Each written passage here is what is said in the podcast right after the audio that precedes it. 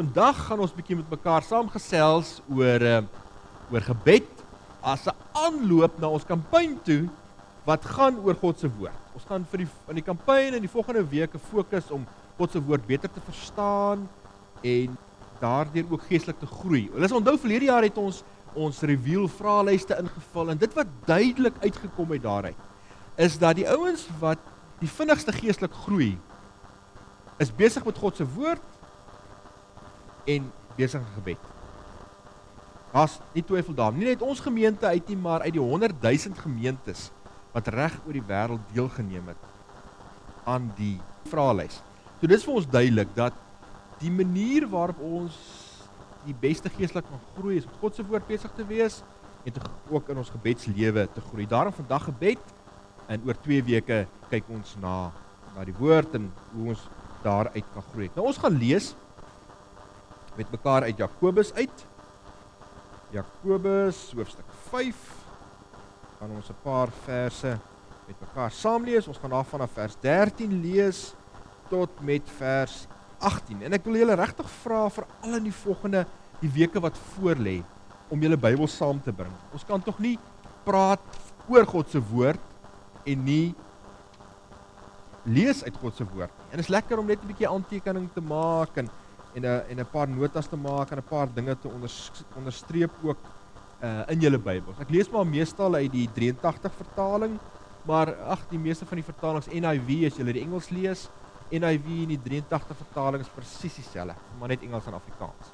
So, bring julle Bybel saam en ons en ons lees ook saam met God se woord. Maar voor ons lees, bid ons saam. Ons bid. Maak ons goed. Liewe Vader, Here, dankie vir die woord.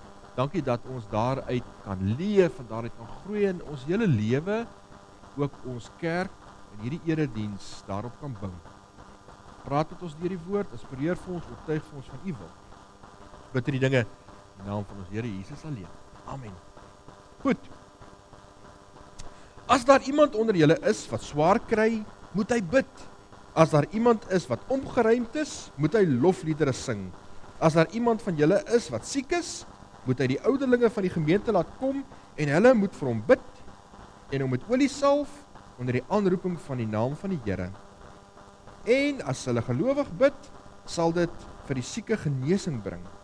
Die Here sal hom gesond maak. As hy gesondig het, sal dit hom vergewe word. Bely julle sondes eerlik teenoor mekaar. Bid vir mekaar sodat julle gesond kan word. Die gebed van 'n gelowige het 'n kragtige uitwerking. Elia was 'n mens net soos ons. Hy het ernstig gebid dat dit nie moet reën nie en die land in die land het dit vir 3 jaar en 6 maande lank nie gereën nie. Toe het hy weer gebid en die hemel het reën gegee en die aarde het sy oes opgelewer. Nou ons lees net tot daar uit die woord van die Here. Die hart van enige verhouding is die koneksie wat bestaan tussen twee mense. In 'n huwelik of in 'n verhouding is daar maar die hoogte en die laagtepunte van hierdie koneksie. Daar's tye wanneer ons voel maar daar's nog geen koneksie tussen ons. Ons verstaan mekaar glad. Ons mis mekaar die hele dag. En daar's daar weer die seisoene waar mense hierdie hierdie naby koneksie ervaar. Wat ons so by mekaar kan wees en ons hoef amper nie iets te sê nie, maar jy jy weet sommer weet sommer wat aan die ander se hart aangaan. Jy sien daar by mekaar en beloof beleef hierdie hierdie hierdie diepe hierdie diepe eenheid tussen ons. Kan mekaar so af in die oë kyk en en is amper 'n mistiese ervaring. Totdat een sê ek is nou baie lus vir tee en dan's dit nou oor. Maar in ons verhoudings met ons kinders, met vriende, beleef ons hierdie oomblikke wat jy net voel maar ja, hier hier's nou 'n stuk koneksie te ons verstaan mekaar. Daar's iets dieper aan die gang as wat ons kan beskryf of wat ons kan sien. En so moet ons verhouding met God ook. Dat gebed ook ons soeke na koneksie met God is. Nou moet ons mooi luister hoe definieer ons gebed ons soeke na koneksie met God. Wat ons definieer soms gebed as ons praat met God, sy hulp vra, sy hulp soek vir ander. Maar as ons bietjie ons fokus skuif na gebed as 'n koneksie met God, dan ontdek ons iets dieper. Om dit te verstaan moet ons so 'n bietjie teruggaan. As jy die Bybel so van die begin af kyk, dan sien ons dat as God die mens skep, daar in Genesis, vir Adam en Eva skep, dan lees ons ietsie van hierdie diep koneksie wat daar was tussen tussen Adam en Eva en God. Ons lees dat hulle met mekaar gewandel daar in die tuin, met mekaar gepraat. Daar was hierdie hierdie oop verhouding gewees wat gesimboliseer is deur die feit dat hulle kaal was. Daar was niks niks om weg te steek nie. Hulle het God was daar, hulle was daar en en hulle het amper gepraat soos ons met mekaar sou praat. Maar dan soos dit nou maar gebeur het, loop die ding skeef. Nou hierdie aanvanklike, hierdie aanvanklike eenheid van die skepping het Michelangelo probeer probeer uitbeeld deur daai groot skildery wat hy daar in die Sistynse kapel geskilder het van van eh, van God en en die mens wat so sy vingers so aan mekaar raak. Wat jy sê van van hierdie perfekte koneksie wat was totdat dit verbreek is deur die sondeval. En by die sondeval word hierdie koneksie verbreek. Wat doen Adam en Eva? Hulle gaan kruip weg. En hulle hulle maak vir hulle klere. Daardie daardie onskuldigheid, hierdie oop koneksie wat daar was, is verbreek. En as die oop koneksie verbreek word, dan word dit vervang deur vrees, dit word vervang deur 'n klomp skuldgevoelens. En dan sien ons dat God weer probeer om hierdie koneksie te herstel. Hy kom na Abraham toe in die verbond en hy doen van sy kant af alles om die koneksie te herstel. En dan doen die mense weer sonde en dan word die koneksie weer verbreek. En dan kom God en herstel weer die koneksie en dan word dit weer verbreek. En so is dit hierdie hierdie herstel, verbreek, herstel, verbreek wat ons deur die Ou Testament telkens uh dan ook sien. En dan kom God en hy doen sy grootste daad om hierdie koneksie weer te herstel. Hy stuur vir Jesus. En as hy vir Jesus stuur, dan stuur hy net vir Jesus nie wat die sonde kom wegneem wat daar tussen ons en God was, maar hy stuur ook sy gees wat hierdie koneksie weer moontlik maak. Want in Ou Testament kry ons dit dat die gees net met tye gewerk het op sekere persone. Hy kom oor Samson, as Samson baie sterk en dan doen hy dinge of hy kom oor 'n profeet en dan maak die profeet God se wil bekend. Maar in die Nuwe Testament sien ons dat die dat die Gees op elkeen elke gelowige se lewe is die Gees. In elke gelowige se lewe is die Gees. En so maak hy hierdie koneksie weer moontlik tussen God en mens. In die mees intiemste vorm van hierdie koneksie word dan gebed. Hierdie oomblikke wat wat hemel en aarde letterlik aan mekaar kom raak. Ons as mense wat inprop in die bron van lewe.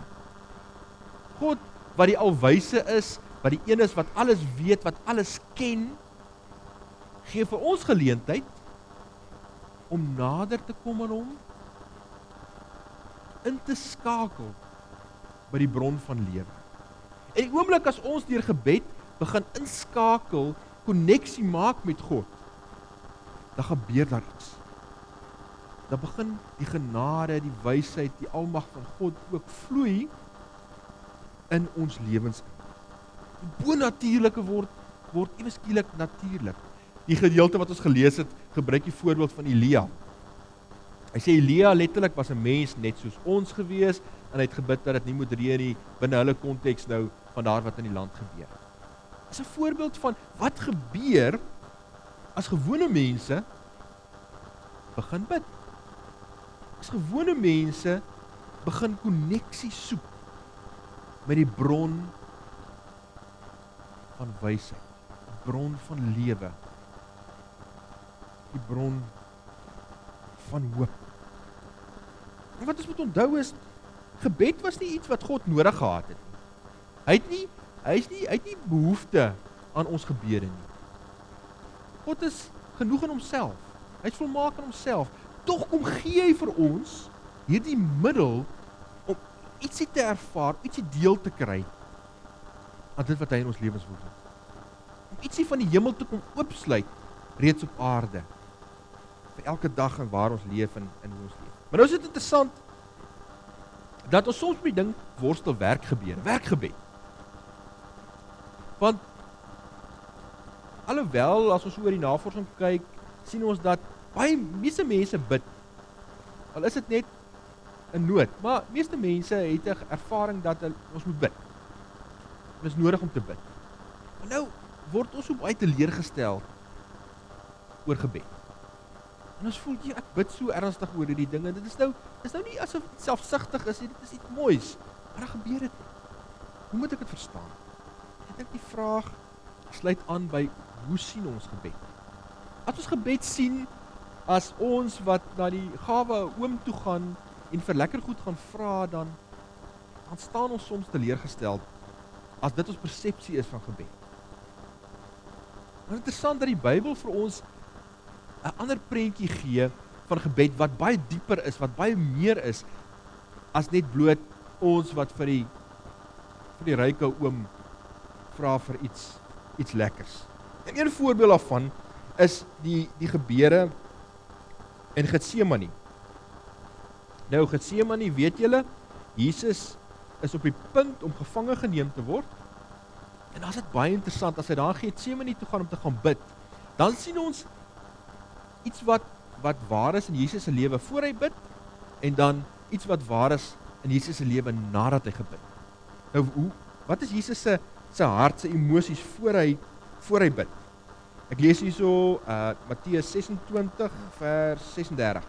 Daarna kom Jesus met sy disippels by die plek met die naam Getsemane en hy sê vir hulle: "Sit hier terwyl ek daar gaan bid." Hy het vir Petrus en vir die twee seuns van Zebedeus saamgeneem. Toe het hy bedroef en beangs geword en vir hulle gesê: "Ek voel doodsbenoud. Bly hier, waak saam met my." Het julle al die ervaring van doodsbenoud gehad? Maar dis wat Jesus hier ervaar, hy's doodsbenoud. Dis wat sy dis wat sy ervaring en gevoel is voordat hy gaan bid.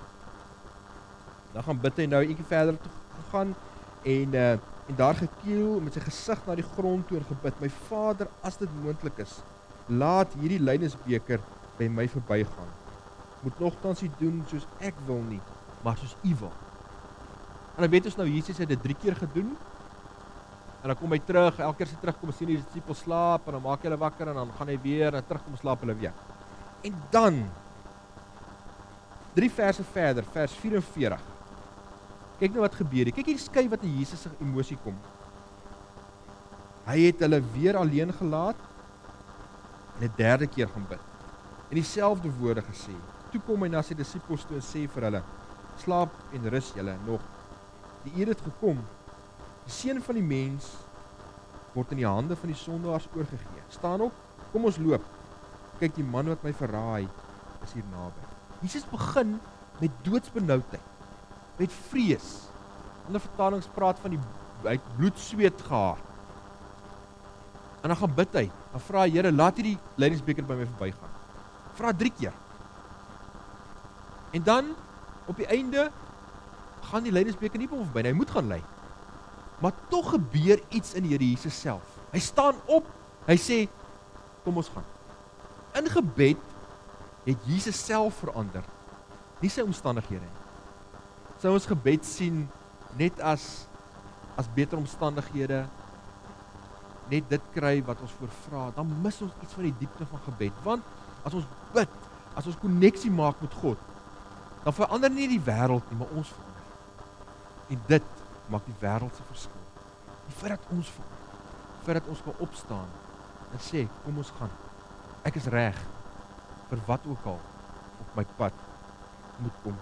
Philip Yancey het 'n baie baie goeie boek oor gebed geskryf. Jy kan dit gerus gaan gaan opsoek.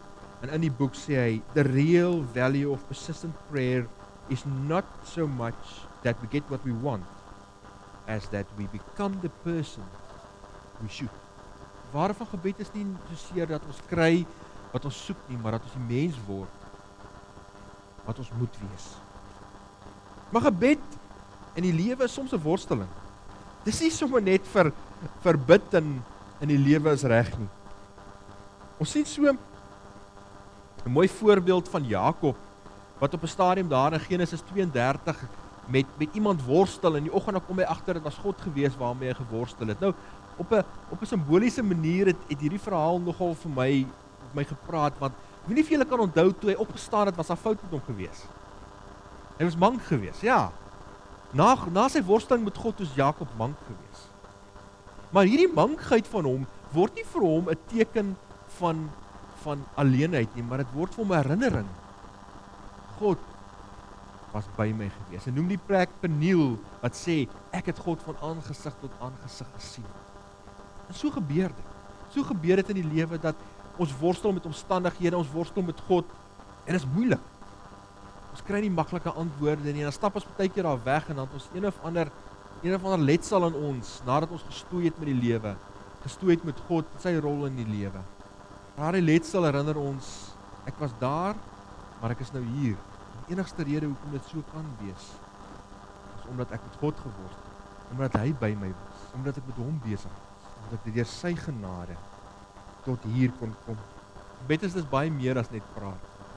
Iets wat ek baie oor gewonder het as ek so die die biografieë kyk en die stories lees oor groot geestelikes deur die geskiedenis, dan lees ek hoe lank hulle gebid het.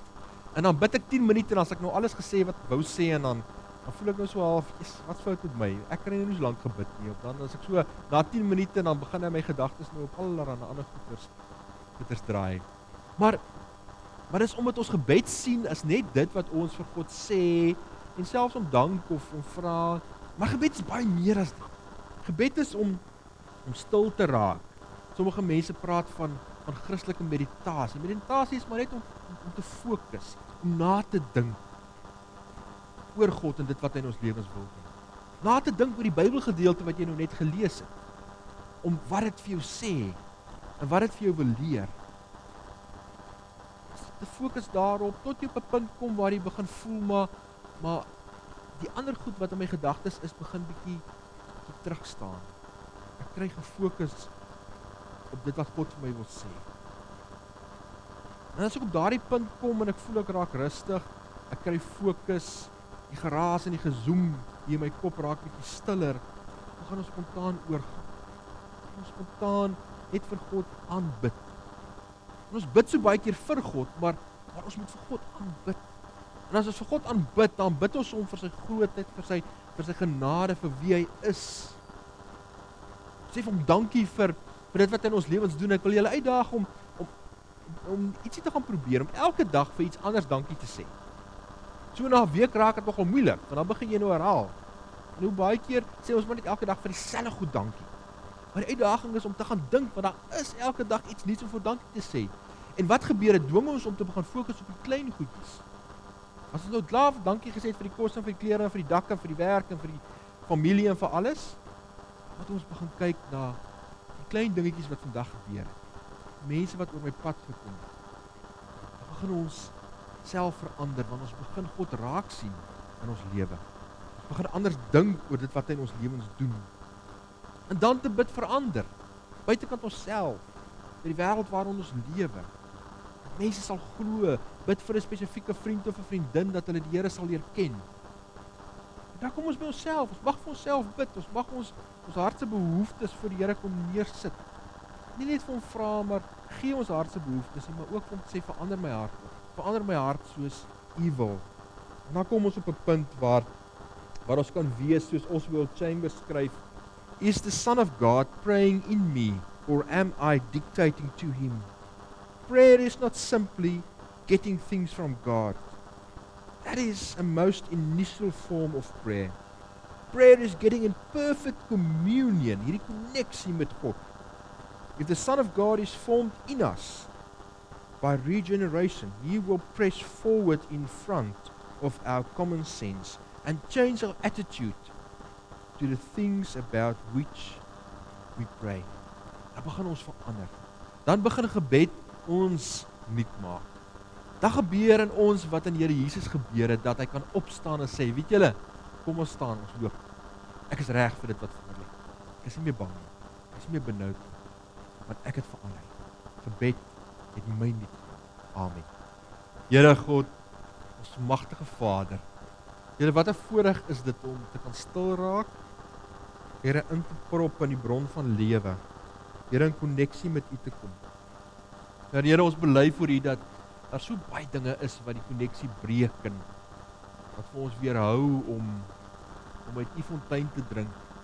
Here help vir ons om om nader aan U te kom. Heilige Gees, werk in ons. Neem van die gejaagdheid weg. Ons bekommernisse. Help vir ons om stil te raak, net te luister na wat U vir ons wil sê. Minder te praat, meer stil te wees. Vader, ons bid dan vandag vir al ons liefdes. Elkeen wat deel is van van hierdie gemeente, u kerk, u liggaam. U ken elkeen se uitdagings, u ken hulle vrese, u ken hulle opgewondenheid vir die jaar wat voorlê. Groot besluite wat geneem moet word. Kommernisse oor ouers, oor werk, oor finansies. Ons bid dat U vir elkeen vanoggend hier sal aanraak. U sal troos en hoop bring. Here ons bid ook vir ons as gemeente vir die jaar wat voorlê. Ken die uitdagings wat ons het. Ken die onsekerhede wat ons ervaar oor oor hoe ons U moet dien ook met die middele wat ons het. Here, hou U kerk in stand. Lei vir ons raak U die leiers van hierdie gemeente ook aan, seën vir hulle met wysheid. Ons bid vir die kerk in die Breë in Engeland ook wat in moeilike tye lewe met groot uitdagings. Bid dat elke gemeente wat ver oggend bymekaar is, hulle lig sal laat skyn. Dat elke gelowige sal ingaan in die week en daar na die werk toe en die skool en, en daar in die straat en lig sal laat skyn en getuies sal wees. Ons bid vir die regering wysheid besluite wat hulle moet neem rondom ekonomie, veiligheid, en ander sake dat hulle ook so sal regeer dat gelowiges en almal in die land vrede sal leef bid ook in die besonder vir die Suid-Afrikaanse regering. Here waar daar oor hierdie naweek ook groot byeenkomste is. Here dat U ook daar in die gelowiges se harte sal werk. Dat U ook sal gee dat die regerders U sal leer ken en so sal regeer dat U naam daardeur verheerlik sal word. Here Dankie vir u genade. Dankie vir u getrouheid. Dankie vir u sorg. Amen. Vriende, daar's nog geleentheid vir ons dankoffers. Uh ons vra vir ons selgroepe of ons daarmee te help en dit uh op te neem. Onthou na die tyd om 'n draai te maak en julle almanakke te gaan kry en dan wil ek regtig vir julle weer herinner as julle nie in 'n selgroep ingeskakel is nie, maak by een na 'n draai en praat met haar oor opsies naby julle of e-mail vir haar in die week uh dat ons julle almal deel kry van die kampanje wat voorlê. Ons bid vir die ouens wat siek is. Dankie sê vir die vir die genesing wat daar gekom het en vir die vir die babetjies wat bygekom het. Kom ons raak stil en bid ons saam. Almagtige Vader, Here, ons wil vir oggend begin vir die dankie sê vir vir gebede wat beantwoord is. Dankie dat Michelle weer by ons kan wees en uh dat u vir haar ook genesing gebring het. Dankie dat dat sy ook soveel beter voel, weer terug kan wees by die werk, maar daar lê nog 'n lang pad van genesing vir haar voor. En ons vra bemoedig haar, gee vir haar krag en bring u vir haar ook genesing. Dankie ook vir hoe Britney se operasie wat goed afgeloop het, maar ons bid vir haar herstel dat sy ook gou weer beter sal voel. En ons dankie dat Giep hierdie hospitaal het is, maar wanneer hy nog siek is, bid ons dat u vir hom sal aanraak en vir hom heeltemal sal genees. Ons bid dan ook en besonder vir Karel de Tooi, hier Karel wat op die laaste skof van sy lewe ook is, God vir sy gesin bemoedig hulle vir hulle ook. Bring vir hulle troos ook in baie baie moeilike omstandighede. Ek dink ook aan om David Strauss wat wat hoë ouderdom het en lang tyd per siek is. Troosie vir hom en gee hom krag en gee vir hom ook ook moed. En ons bid ook dan vir die kampanje wat voor lê. Mag dit tot U eer en U verheerliking wees. Mag ons daardeur versterk word. Mag ons groei. Mag ons nader koneksie met U lewe. Amen.